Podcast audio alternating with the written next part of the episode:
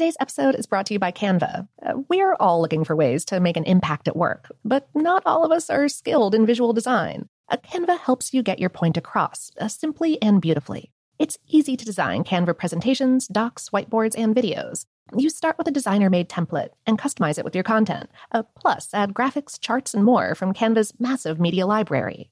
Whatever department you work in, Canva is perfect for any task sales decks, hiring docs, marketing brainstorms, employee videos, you name it.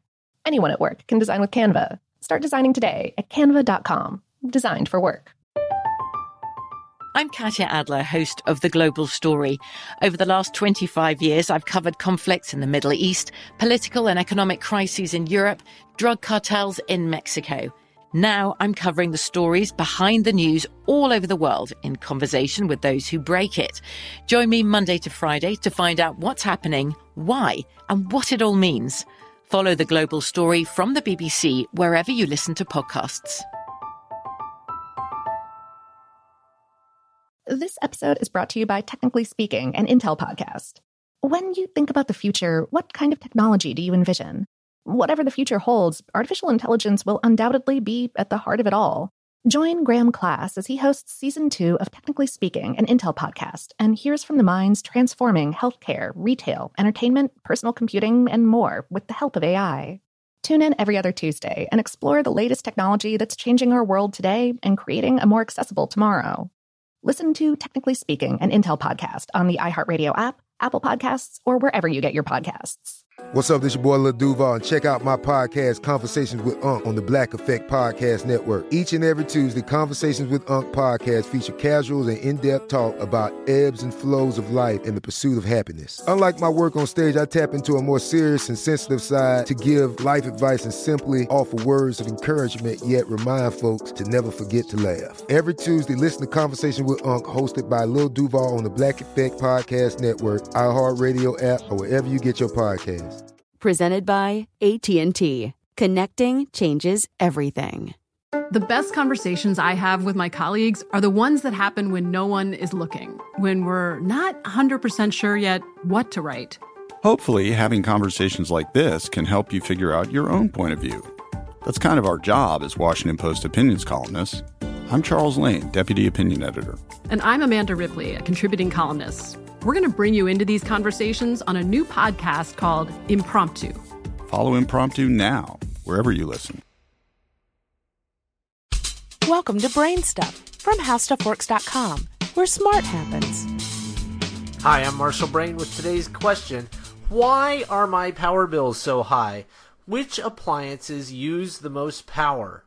If you were to make a chart of the electricity consuming devices in a typical American home and rank them in order of their hunger for power, the list might look something like this. At the top, there would be things like heat pumps and central air conditioning. They might consume 15,000 watts. A water heater or a clothes dryer can consume 4,000 watts if they're electric. A space heater or a hair dryer consumes 1,000 or 1,200 watts. A refrigerator might consume 700 to 1000 watts. A computer and a monitor might consume 300 watts. And then there's compact fluorescent light bulbs, which might consume 15 watts. So if your house has electric heat, then the middle of winter is a time when you're going to be using a lot of power. A heat pump might run 10 to 15 hours a day. If you assume electricity costs a dime per kilowatt hour, you could spend $20 a day just to run the heat pump. Over the course of a month, that's several hundred dollars worth of electricity. The same applies in the summer if you use the air conditioner a lot. Water heating uses a good bit of power as well. When you take a shower or run a load of clothes in the washer, the electric water heater might run for an hour reheating the water in the tank. That's 40 cents. A typical household can burn several dollars a day just heating water. Because we don't normally think of it this way, it's funny to consider that every shower you take costs 40 cents. When you add in the cost of washing and drying the towels, every load of clothes that you run might cost a dollar or two dollars for washing and drying, plus the soap and shampoo you use, it can cost nearly a buck just to take a shower. Refrigeration is another big power drain because the refrigerator can easily run for 10 hours a day. That's a dollar per day just to keep the milk cold. If you leave the computer or TV on all day, it can add up to a dollar per day as well. Compared to these big consumers, compact fluorescent light bulbs don't even show up on the radar.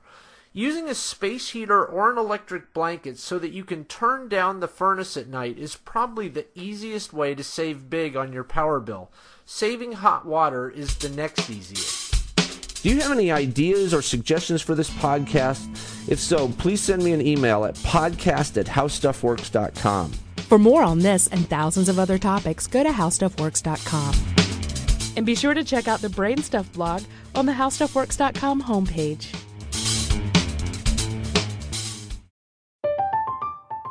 I'm Katya Adler, host of The Global Story. Over the last 25 years, I've covered conflicts in the Middle East, political and economic crises in Europe, drug cartels in Mexico. Now I'm covering the stories behind the news all over the world in conversation with those who break it. Join me Monday to Friday to find out what's happening, why, and what it all means.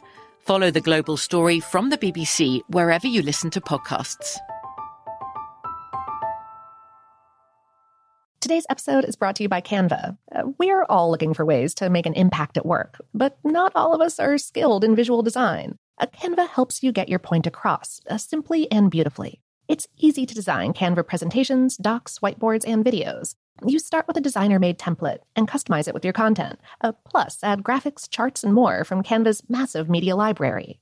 Whatever department you work in, Canva is perfect for any task sales decks, hiring docs, marketing brainstorms, employee videos, you name it. Anyone at work can design with Canva. Start designing today at canva.com. Designed for work.